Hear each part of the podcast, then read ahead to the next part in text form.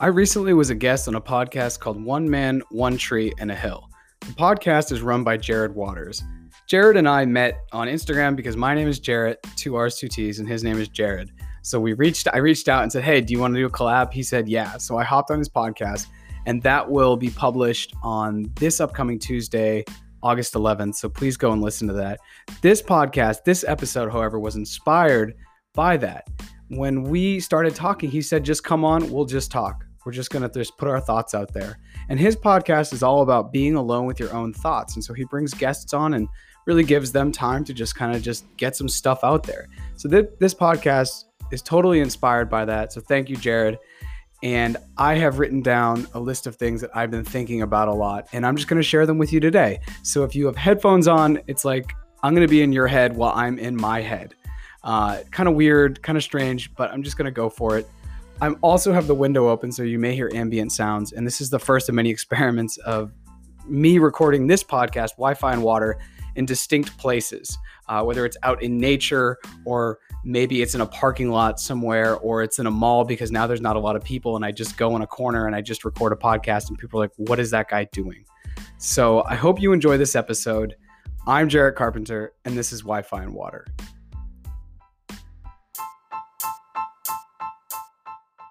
I created a list, although there's no priority to these. One isn't greater than two, two isn't greater than three. It's just how I wrote them down in my head. I just opened up a note on my iPhone and I wrote the following things down. So I'm going to share those with you. Give about one to two minutes to each one. And yeah, in the future, I'll have more guests on to kind of extrapolate on some of these things further. But here we go. My first note is climate change is a priority. And climate change has always been a priority, it's just never been prioritized. It's now going to be really difficult for governments to look us in the eye and say, yeah, no, we can't have everything come to a screeching halt because it's going to affect humanity. We can't shut down everything because that's what you want to do and you're a hippie and you want to hug a tree. That's just no longer going to be acceptable right? We've stopped air travel. It's down by like 85%, you know? Everything has totally flipped on its head since the global pandemic started. And one of the only things that is winning, the mother that is winning is Mother Nature. And I don't believe in the future, younger generations, our gen, my generation, other generations they're going to think it's acceptable for governments to now say, oh, we have no money to spend on that.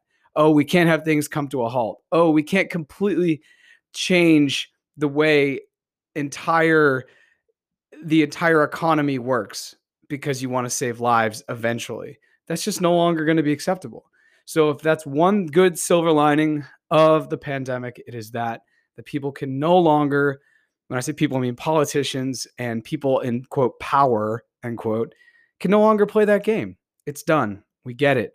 We can do that. We can change and it is that big. Climate change it is climate change, I, you know, you could argue takes more people every single year already than the global pandemic. What I mean is through drought, through famine, through war that is brought on by drought and famine, those things alone probably kill more people annually than the global pandemic. But yet we don't see it as a pandemic because maybe it's not hurting people in our backyard. Maybe it's not hurting people where we're from oh, that happens, that famine and that drought, and the fact that almost 1 billion people on the planet are food insecure and don't know where their next meal's coming from or how they're going to feed themselves tomorrow. Oh, well, that happens in a country that's not this country. So I'm not going to worry about it. Oh, that's another situation. Well, if anything, the global pandemic has made us realize we're all in the same ship. Yeah, the ship is still like the Titanic, and we unfortunately still have a first, a second, and a third class. But we're all in the same ship and what happens to to you know in the quote far off place that's not here still affects us. It still affects us. That's number one on the notes. Number two with health health is wealth. I've never seen so many people that i know personally all of a sudden think about their immune system. All of a sudden think about what they're putting into their body. All of a sudden having a conversation with themselves about hey do I need to be drinking a couple beers every night? Maybe I should go out on a walk. I need to have my immune system as strong as it can. So if if I contract this virus, I'm ready to fight it off. You know, we know from the data that if you are obese, if you have diabetes, those are things that greatly impact your ability to fight off the virus. So I think there's a wholesale shift in how we are looking at our health. We are seeing it as wealth. It's not something that we're maybe taking for granted anymore. People are changing the way that they engage with the world through what they eat and through how they move. Movement is movement is medicine. If you get up every day and you do something for 20 to 30 minutes, that's movement. I don't care if it's jumping rope, if you go on a run, if you go on a walk, if you ride your bike, whatever you do, movement is medicine. It allows you to keep moving. It's how people that are 50 years old look like they're 30 or 25 because they keep moving. And it's how people who are 18 through 25, addiction and substance abuse aside, can sometimes look like they're 40 or 50 because they've just stopped moving. And it's not just about weight, it's about kind of like a, a fatigue of the soul. So, movement is medicine, and that's been really powerful. And also, you know, healthy self is heal thyself. And one of the ways we do that is through putting the stuff we put into our bodies. And one of the best ways someone ever explained that to me was like, you know, what do you, what kind of gas do you put in your Honda Civic? I have a Honda Civic. So I put regular, right? I don't need premium. But if I were to have a Lamborghini, I would probably spend more money to maybe get a higher grade of gasoline. So the human body is exactly that. Are you treating your body like a Honda Civic or are you treating it like a Lambo? That's just a conversation that everyone needs to have because what we put into our body is there's a direct relationship to then how we feel, how much energy we have, and then really how healthy we are. This is a conversation for another guest that I'm going to have on to talk about different ways to eat. That's down the line. Health is wealth. The other one that I think we all maybe took for granted, not all of us, but a large majority, when I say all, sometimes I'm projecting myself, nature nature has a power to reset and balance us. And we've totally got to take more advantage of it. So many people now are going out on hikes. They just want to go camping. They just want to do that. And as more people move away from big cities, we're going to see more and more people being like, I don't want to live in Manhattan in this little, you know, shoebox and pay, you know, 2250 to have my one bedroom or 2250 to have my studio because it's in Soho and that's cool.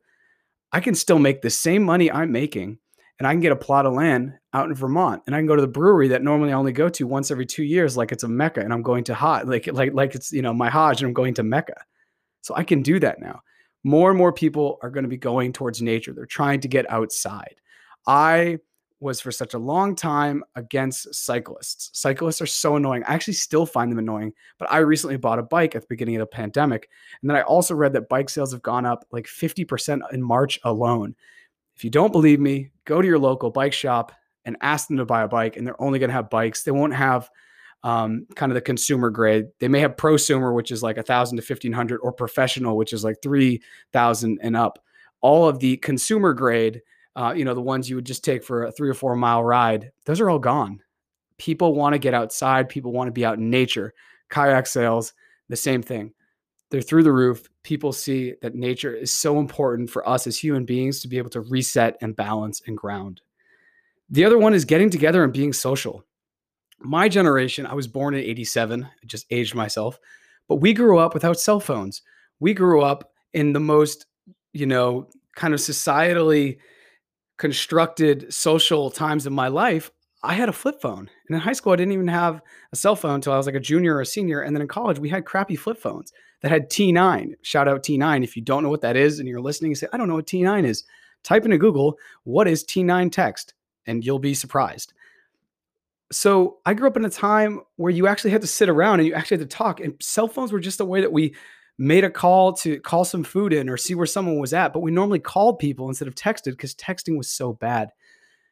I think the dependence on screens that is happening currently during the depend during the pandemic because that's how we work i think will totally be completely broken down and people are now so excited to be like oh my god we can go to a restaurant and sit around and talk. I hope moving forward that people put their phones down. I hope that you go to a, you go to a restaurant and you have an airplane mode agreement with everyone there. It could be nonverbal. Hey you know what? I haven't seen you in a while. I haven't seen you in six months. Can you put your phone down? Can we just have like a real talk because we've been FaceTiming for the past six months. That is something I'm hoping happens. It's something I've also been feeling like I need to definitely And I try to be very active about this, but I need to even be more active about putting my phone down when I'm around other people. We're more than our work. Next idea. Our worth and self uh, and self-awareness are powerful. That's the note in my phone. So many people have either lost their job or had to start a new job, got furloughed, maybe got less pay, but probably for a long time there was an uncertainty around it. And so maybe you were doing this job. Uh, we'll call it the X, Y, and Z job. So you're doing the X, Y, and Z job, and now you're not sure if your company is going to go under. So now you have to start sitting with yourself and having real conversations about do I want to be doing this X, Y, and Z job? Is this really what I want to be doing? I've been working at this X, Y, and Z job for four years, and I'm working 70 hour weeks because that's what society tells me to do. And all of a sudden, I lose this job, and now I'm sitting at home in my apartment, and I realize, you know what? I stopped playing the guitar, and I want to play the guitar more, so I'm going to start playing the guitar. I realized I stopped reading. I stopped writing poetry. I stopped painting. I stopped going on runs. I stopped doing all of these things, and I now have to refind myself and figure out who I am again. And that is something that I've definitely gone through. I've literally, one of the examples was picked up the guitar again, and it's great. I love making music. But I think that this is something that many people are having to do. And they're realizing that within the capitalist structure, we sometimes relate worth to job and relate worth to salary. And that, at the end of the day, is one of the most unsustainable, energetic parts of capitalism that it just turns everyone into a cog. And we are way more than just cogs. So that's another idea. That goes right into the next one is that capitalism doesn't work. And we've always known this for a while. And it doesn't work. When I say it doesn't work, it works, but it just works for very few. How is it that Jeff Bezos, Mark Zuckerberg, and other people have made billions and their net worth has gone up by billions during the pandemic when I think it's now 40 to 50 million Americans have lost their jobs or have claimed unemployment. Um, the amount of people that are going to that haven't been able to pay their rent or their mortgage, I believe in June was 40%. That is a massive amount of people. We start to see that capitalism works, but it's not working for everyone. And that is not something that I think people are going to let go for a while. There was the you know the rallies and the protests against Wall Street about almost a decade ago, those will continue to happen. Those will those are in many ways part of the systematic institutional chants that are in the streets on the racist tip for Black Lives Matter, but I don't see that not being hand in hand and that not being something that will continue to be at the forefront. Um, and yeah, the United States has a billionaire as their president, so it's really come full circle. Travel is not going to go back to the way it was for a very long time. This is something that's been hard for me because if you know me personally or you know what I was up to, I had spent the last year creating a retreat agency to bring people down to Colombia, where there would be vegan food, yoga, and you'd be by the beach to have transformative weeks. I was in Colombia on the coast when the pandemic really hit the Americas and with about 10 days out from bringing people down from the United States to Colombia for this transformative experience, we had to cancel. And I've spoken with the yoga teacher, Mercedes. Mercedes, if you're listening, how you doing? Shout out. And we know that this thing is going to go on for a long, long time. And travel may never be the same.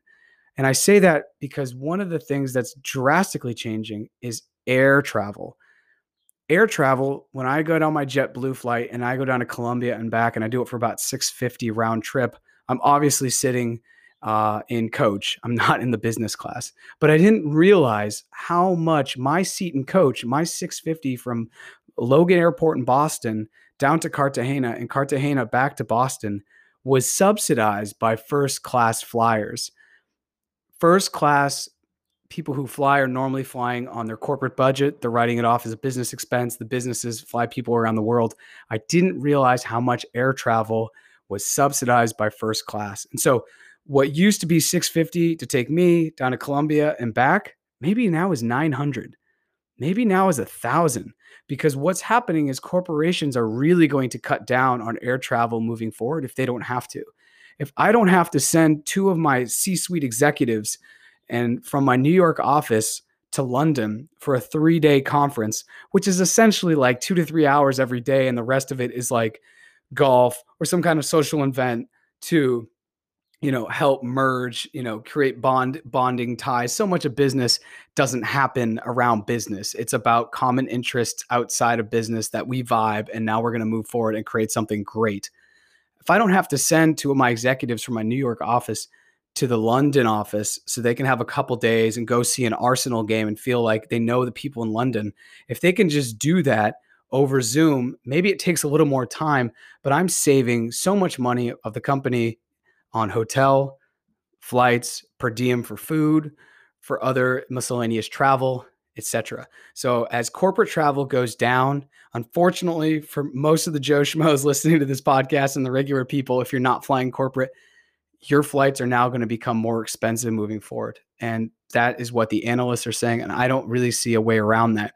Also, as the demand for for travel goes down during this time, many airlines are not going to make it many airlines are going to go belly up. So we're going to have to see what happens there. That brings me to the point which I actually have in my notes, which was building to that, which is we all need to explore more locally. Sometimes we get off work and we want to hop on a plane and we want to go 3,000 miles away because that is what a vacation is. A vacation is simply just relaxing, stepping away from work, and finding time to be present, not dealing with your emails, not dealing with those stupid meetings you don't know why you have, not seeing that coworker who maybe you're not that cool with. Um, also, not seeing coworkers too that you are cool with, but it's good to step away from that and maybe go with your partner, go by yourself, but go to a place where you can relax, recharge, rejuvenate. And I think people now are finding that they need to explore more locally there are so many ways locally, I don't care where you are, to be able to get outside your comfort zone, even if you stay within your bubble. I am recording this in Salem, Massachusetts, and I grew up in Beverly, Massachusetts, and I've spent many years of my life in this area. There's so much about Salem I don't even know. And people come from around the world to Boston, New York, and then they'll come up for a day trip to Salem because of the witches. There's so much I don't even know. So I, am speaking from a very firsthand perspective uh, about my ignorance around Salem, its neighborhoods, its history, its culture. And so I would, anyone listening to this, go out and explore something local. Go to the restaurant that you've always driven by and like, oh, I want, I should, I should try that. I've never tried that type of that country's food. Go.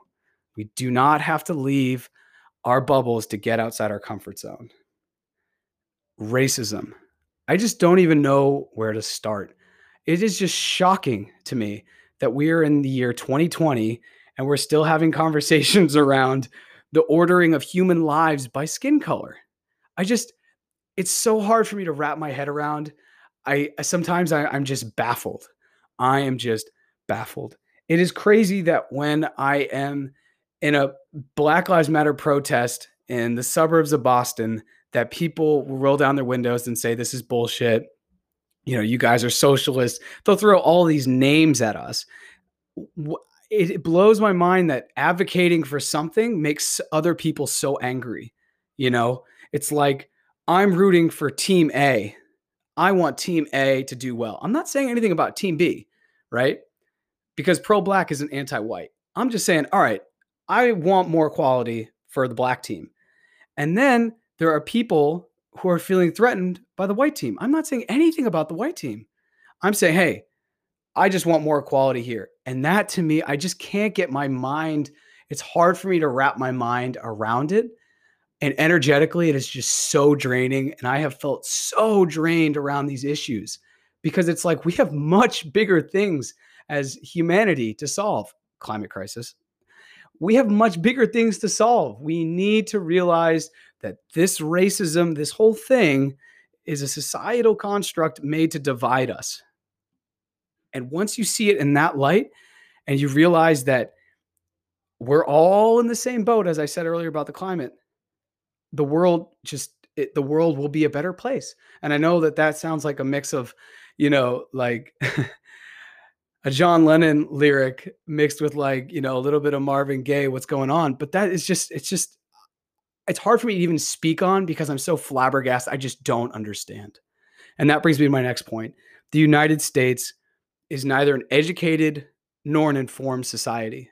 And it has never been more obvious than during this pandemic that we are neither educated nor informed. I have so many friends and so many people on social media who I know because I went to college with them share fake news, share conspiracy theories, share things that aren't based in fact at all. And all of a sudden go from doing whatever they do at XYZ company, we'll just say, to all of a sudden being a health expert because they watched a 45 minute YouTube video. And it is just shocking. The United States needs a complete change in the way that we educate our children and the and the future generations. It needs to be done through a lens that takes into account systemic racism. Full stop. It shouldn't be controversial that the New York school system wants to include the 1619 project that the New York Times created that talks about, you know, how to how to really engage in many different topics through a racial lens. That shouldn't be controversial. That is something that we should do because until we grapple with our with our with our past and our present being one of white supremacist you know white supremacy institutions and policies we're just never ever ever going to move forward and that is just it's so obvious to me but it's also so annoying that so many people fight against that and the idea of being educated maybe you could be educated and then i have other people who are educated, who I see who are educated, super educated. You know, they could be like a astrophysicist, but they're just not informed. You know, they're this also the people are like, oh yeah, I, I don't care about politics. Oh well, that doesn't matter to me. Oh well, that doesn't affect me. You know, that to me hurts. That's another start of our society. And then you have people who maybe are overly informed and not educated and it's just all a quagmire. I don't even know where I stand on this because I feel like yeah, I have a master's, but education at some point also, you know, there's a limit to to your ability to to kind of I don't know, you know, the more I, I guess what I'm saying is when I got my master's, I'm like, damn, I don't know anything. Because the more you learn, the less the more you understand that you know nothing, or you know nothing compared to what you thought you knew when you started the journey of learning. Um, and so the United States needs to become a lot more of a conscious society and understand where we don't know things and be very open about it. Um, and also really ask questions about where we get our information, where we get our quote facts, where we find the stuff that drives us to make the decisions that we make. Um, it will be shocking in 100 years when a kid opens a textbook and he reads about the president in 2020 when there's a global pandemic, president of the United States who says, utters the words, this is a hoax. That will just be, I mean, these things don't age well. These things don't age well. Um, bad policy doesn't age well. Stupidity doesn't age well.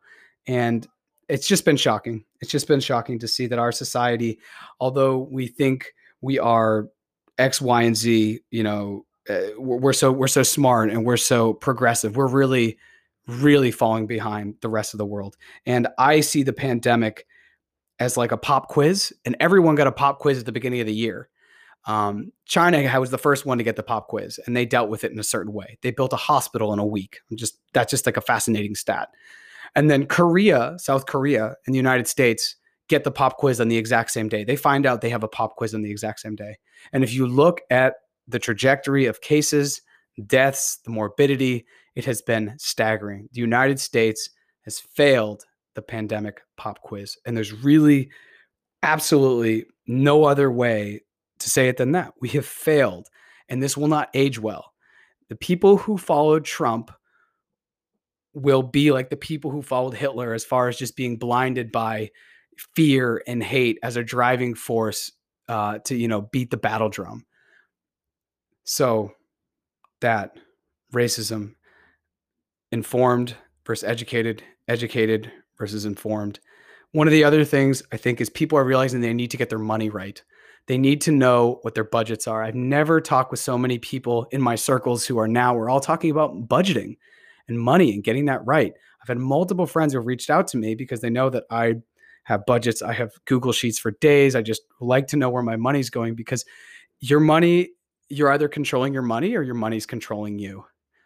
There's really no other way around it. So if you're listening to this and you're like, oh, I have this credit card debt, oh, but I'll I'll pay that off eventually. You're not going to. It's made for you to not pay it off eventually. When you have 22% interest, it's going to be there. You need to be proactive about it or you're going to continue to be reactive. So getting your money right I think is the other thing that's really come out in this pandemic because people who maybe used to live paycheck to paycheck. They didn't even realize that though, because they had a well paying job, but they had all these monthly things they had to pay off, including their student loan, including their car, including their mortgage, or maybe it was their rent. Now they've lost their job and they realize they maybe can make it six weeks, but they're making $130,000 a year. That's mismanagement of, of resources, nothing else. And so if you can manage those better, you're going to set yourself up in a much better way. I've never had so many conversations with friends and family recently about investing. Where are we going to put our money? You know, if you're going to make an extra money from the government right now because you're unemployed, that's great. Spend it on groceries, pay your rent, and then maybe I have some extra money. But I used to, I didn't realize how much money I spent when I went to the bar or when I bought weed or when I bought cigarettes. Now I got an extra 300 bucks lying around a month. I don't know what to do with it. I bought everything off Amazon I want. Well, why don't you download Robinhood? why don't you put that into into stocks? Why don't you put that into something where it's going to build you wealth? Now, this is not a shout out to go do that right now because I do believe by the end of the year, with the uncertainty of the election, the stock market will go down. There's going to be a huge dip, but people understanding where their money is so they can control their money so their money doesn't control them, I think is super, super powerful. And finally, with the election coming up, it's never been more apparent in my life that the United States is not a democracy. A democracy would have election day be on a Sunday, or it would make it a national holiday so everyone could go. A democracy wouldn't have the electoral college. A democracy is one person, one vote. That's it. Whoever gets the most votes wins. That's it. A democracy would have mail-in voting as soon as the pandemic would start. Say, "Yep, we're going to switch to mail-in voting," and they put all their chips in to make sure that that happened. That their citizens would have a voice.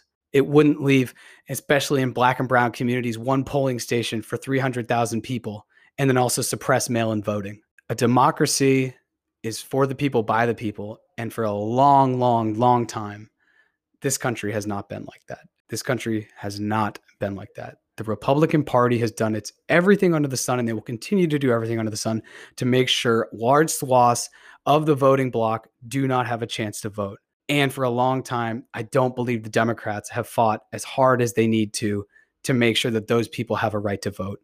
And they and if they have, it's been out of selfish things so they can win elections, not because they truly inherently believe that the marginalized communities of this country, the poor, the brown, the black, have the right to vote. They haven't done it because they're like, they believe in that inherently. They've done it because they want to win elections. And so you'll see this when every four years, all of a sudden, you got people speaking Spanish who never spoke Spanish before. All of a sudden, they're trying to get down. Or now all of a sudden, they're going out and they're getting in the black community and they're trying to do that because they realize that the Latinx community and the black community is where you win and lose elections in the United States. That's it. That is, that's it. So a democracy would have mail in voting during a global pandemic and would be investing fully in that. But you'll see what's happening right now. It's going to get ugly. It's not going to get ugly. It's going to get ugly before it gets better. If you're listening to this and you are not registered to vote, please go register and then get someone else who's not registered to vote to vote. I know in Massachusetts, they've already sent out letters. You've got them in your mail. You fill it out, it takes 10 seconds. You throw it back in the mail, and then you're registered for mail in voting. We as a country will never be a democracy until everyone has the right to vote. There's a system set up that makes it easy for people to vote. The electoral college is completely gone, and it's one person, one vote. And it's done on either a Sunday or a national holiday is created, so you're not going to miss work. There's not a fear of, oh, should I vote? Or if I take the 15 minutes off to go wait in line and then it takes 45 and I get back and I'm 30 minutes late, my boss fires me. That is not a democracy. That is not a democracy. I hope you enjoyed this episode. A little bit off the cuff. Hope everyone's well.